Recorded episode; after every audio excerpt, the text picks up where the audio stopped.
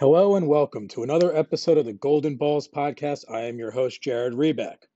In today's look back in Golden Balls history, we're going to go back to 2006 and talk about the first Golden Balls tournament. Since we clearly had no idea what the hell we were doing back then, I thought it would be a fun time to look back and talk about the players from that tournament. An undertaking so large that this is actually going to have to be a two part podcast, a show first. 2006 was an interesting time for the young American soccer fan. The main source of TV content was courtesy of the Fox Soccer Channel, having recently been renamed from Fox Sports World. We could watch the Prem- uh, Premier League soccer in English on a regular basis, with access to some other European leagues here and there. We also had our Champions League football on ESPN and ESPN2, with the dulcet tones usually of Adrian Healey and Tommy Smyth presiding over the finest in Europe, bulging the old onion bag. That said, I still remember going into this first draft with only a cursory idea of what I was doing. I knew which teams I thought could do well, who the big names were, but I was pretty tactically naive about who would start for what countries and how the teams would actually play. My guess is that I was not alone in that regard. The 2006 Golden Balls featured a 10 round main draft and a 2 round supplemental draft. For the purposes of this review, I'm going to focus only on the main draft and ignore those two team goalie defender spots that we had, as there's really no practical way to talk about all those players. That means I'm going to talk about eight rounds of players for the six of us that partook in the tournament. That is a group of 48 midfielders and forwards drafted from about ha- uh, less than half of the 32 squads in the 2006 World Cup. As you listen and reflect on everything we're about to talk about, you may want to consider taking a peek at the Google Sheet for the tournament that you guys all have access to, which has further statistical information and kind of has that visual cue. With that all said, let's start diving into the 2000 World 6 World Cup with the first five rounds of the fantasy draft. In the first round of the first ever draft, only one positional player was taken, when Jeff took Brazil's Ronaldinho with the fifth overall pick. The Brazil number 10 was arguably at the peak of his career, having won the 2005 Ballon d'Or and was a key member of Barcelona's 2006 Champions League victory. As is often the case, Brazil was one of the big favorites to win the tournament, but the team underperformed, to put it mildly. They were eliminated in the quarterfinals, and Ronaldinho only managed one assist. Some would argue he was never the same player again. It was also his last World Cup at just 26 years of age. The first pick of the second round was also a Brazilian as Kaká went off the board to Gord. The Milan player was expected, like Ronaldinho, to star for the defending champions, but scored a single goal with one assist in Brazil's five matches. Jeff doubled down on Brazil with his second pick and took forward Adriano, who was expected to be the striker complement to Ronaldo. He scored two goals, but also received heavy media criticism after Brazil's failure to reach the semifinals. It has been said that his career took a hit in 2004 when his father died, but this tournament led to a crater for him. After the 2006 World Cup, he played only 44 more league matches in Europe, scoring only nine goals. He went back to Brazil, where he had one successful season in Flamengo, among a season of substandard perf- series of substandard performances around his home country, and that was it. He was out of professional soccer by 32 years of age. The next pick was a man with a much more distinguished career, as Jordan took Ruud van Nistelrooy of the Netherlands. The striker had just finished what would turn out to be his last season at Manchester United before moving to Real Madrid. However, his club form did not carry over to an underwhelming Dutch side. Van Nistelrooy started all three group matches but only scored once, and was dropped from the starting lineup in the round of 16 against Portugal. With less than 10 minutes to go and the Dutch needing a goal up a man, Marco van Basten called on Jan Vennegoor of Hesselink instead of Van Nistelrooy. This was the only World Cup Van Nistelrooy ever played in. After a massive first season at Madrid, his career started on the downslope, and he never regained the form that saw him score over 180 total goals in five club seasons from 2001 to 2007. Forwards continued to be the order of the day as Stroh took the final member of Brazil's attacking quartet with the 10th overall pick. Ronaldo was coming off of an injury plagued season at Real Madrid, but was still considered a crucial part of Brazil's attacking plans. It says something about his talent that despite being overweight and not at his peak, he still managed to score three times in the tournament, proving to be one of the more effective attackers from a fantasy perspective. With the first pick of the third round, Manny took the first step in what would be a torrid love hate affair with all things Spanish soccer, specifically their forwards. With his pick of Spanish attackers available in 2006, he decided to go with perhaps the least heralded of the three main ones, taking Valencia's David Villa. Villa was coming off his true breakout season in Spain, where he scored 28 times for Valencia in his first season for the club. But he only had eight international caps coming into this tournament. Despite the inexperience, he starred on the right wing in three of Spain's four matches and scored three goals. He was Spain's best fantasy attacker in the tournament, but it was only an appetizer for what he would do four years later in South Africa. The next pick saw the first Argentine selected, as I took midfielder Juan Roman Riquelme. The number 10 had just helped lead Villarreal to the Champions League semifinals, and he was given the keys to the Argentine attack. And all he did with that was lead the tournament with four assists, despite Argentina going out in the quarterfinals. After the tournament, he spent only a few more months in Europe before heading back to Argentina and Boca Juniors for the remainder of his career. Now, I got to be honest, this is the first player so far where my memory of the player kind of let me down a little bit. If you Google Riquelme's name today, you will see a variety of articles singing his praises, how smooth he was on the ball, his ridiculous skill level, his flair, so on and so forth. Looking back, it shocked me that he only played one season at an elite European club with Barcelona, no slight against Villarreal. And the only reason he ever went to Europe at all is because he left Argentina fearing for the safety of himself and his family after a family member was kidnapped and held hostage. He also only played 51 times for Argentina over 11 years, retiring in 2009 from the national team rather than play for Diego Maradona in the lead up to the 2010 World Cup. Two picks later, Jordan stayed with Argentina and took forward Hernan Crespo. At the time, Crespo was known as a talented, albeit aging striker that had spent a lot of time flying back and forth between London and Milan, as Chelsea couldn't decide whether or not they could use him, with both Milan clubs taking him on loan several times over the years. For the national team, this was his cycle as the number nine, following the international retirement of Gabriel Batistuta. Crespo scored seven times in World Cup qualifying, followed by a three goal, one assist performance in Germany at the World Cup. He ended his international career with a great 35 goals in 64 matches and spent the rest of his club career after the tournament in Italy playing in Serie A. A fun fact about Crespo is that he scored on his last ever touch of the ball with Argentina in the 2007 Copa America. Next up is Germany midfielder Michael Ballack. He was the first of approximately 972,481 German players Jeff would go on to draft over the next decade and a half. The midfielder had just made a free move to Chelsea from Bayern Munich, a move that inadvertently caused, in, indirectly caused a massive problem between the London side and William Gallas, a story which could be a podcast all on its own. In any event, the German captain came into the tournament battling an injury which caused him to miss the first match. He did play the rest of the tournament and was named to the all tournament team.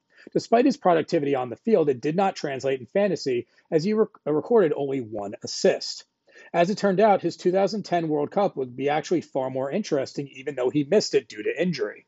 He ended up in a feud with uh, Philipp Lahm, left South Africa before the tournament ended, and never played for the national team again. Closing out round three was Gord, intent on proving that he never met an English midfielder he didn't like. His first dance was with one Steven Gerrard. The Liverpool talisman had just come off a brace in the FA Cup final, including a famous 35 yard equaliser that sent the Millennium Stadium into pandemonium.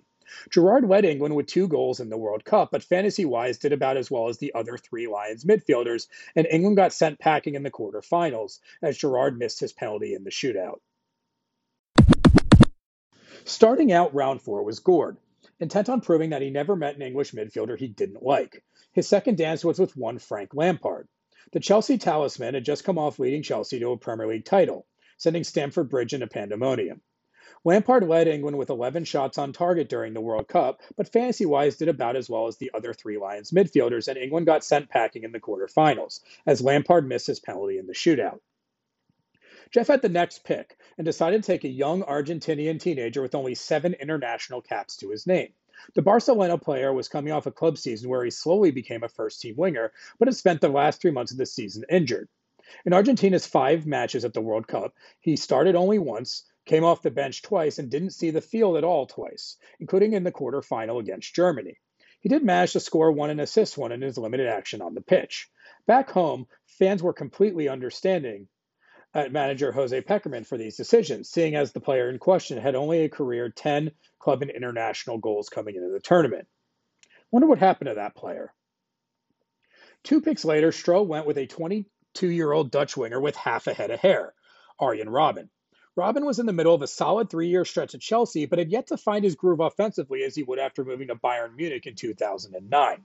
He scored a goal and had an assist in this tournament in his three appearances, but this was a case where Stroh was just a bit ahead of his time. I stayed Dutch with the next pick, grabbing midfielder Mark Van Bommel, who is in the process of becoming one of the hardest defensive midfielders in the game, despite having more offensive success both for club and country earlier in his career, including a 17 goal season for PSV in 2004 2005. That's all well and good, except that meant that in this tournament he did fuck and all offensively, though he does hold the distinction of being the first player booked in the famous Battle of Nuremberg. He moved from Barcelona to Bayern Munich after the tournament.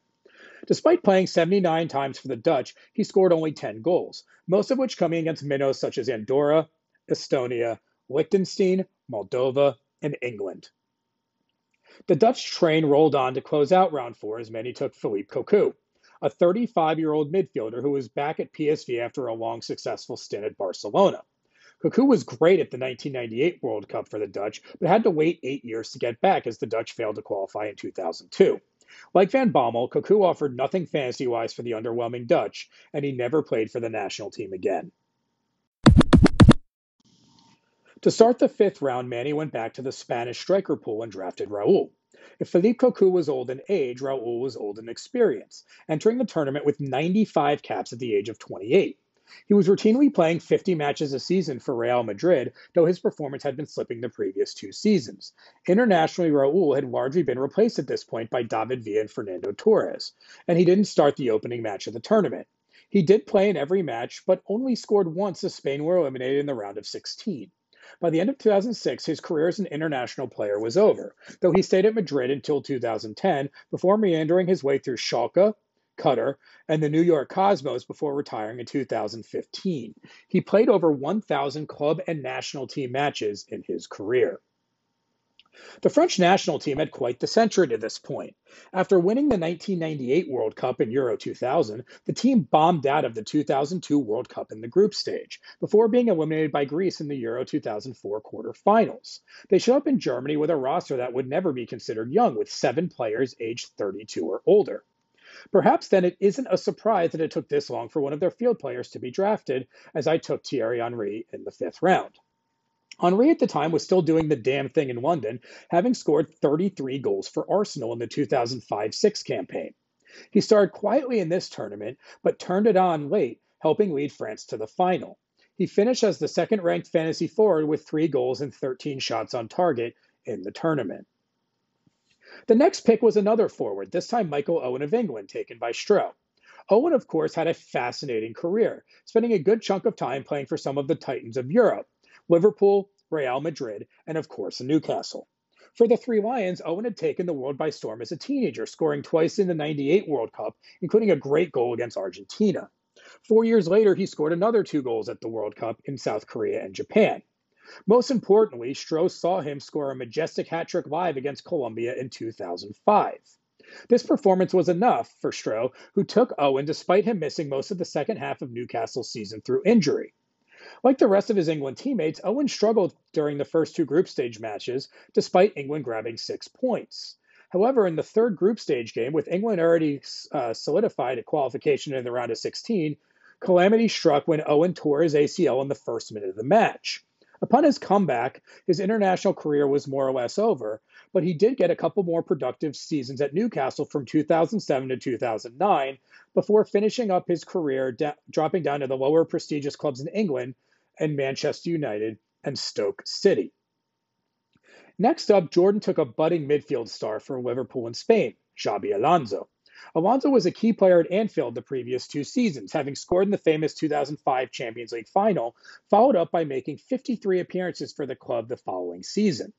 The 2006 tournament was Alonso's first real opportunity international stage, and he scored Spain's first goal of the tournament, his first international goal. He wouldn't score another competitive international goal for three years, and Spain was knocked out in the round of 16. Alonso's club career continued to blossom as he eventually moved to Real Madrid, then Bayern Munich, racking up trophies along the way. The next pick may have been the first wildcard selection of the draft, as Jeff took Italian forward Luca Toni. Toni was 29 when the tournament started, but only had 18 caps to his name. He hadn't even been capped by Italy until he was 27 years old, after a standout season helping Palermo escape Serie B, Serie B and get promoted into Italy's top flight. Toni had his career year just in time as he scored 33 goals for Fiorentina in 2005 2006. He was a starter for an Italian side that would go on to win the tournament, with Toni scoring twice in the quarterfinals. He was named to the all tournament team. His international career ended in 2009 after the Confederations Cup, but he lasted on the club level until 2016. Closing out round five was Gord, intent on proving that he never met an English midfielder he didn't like. His third dance was with one David Beckham. The Real Madrid Galactico had just come off a disappointing season where Madrid had finished 12 points behind their rivals, a fact that sent the Camp Nou into pandemonium.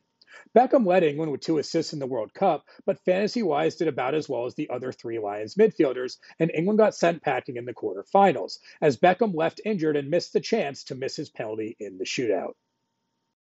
And with that, we've examined the first five rounds of the Golden Balls 2006 World Cup draft.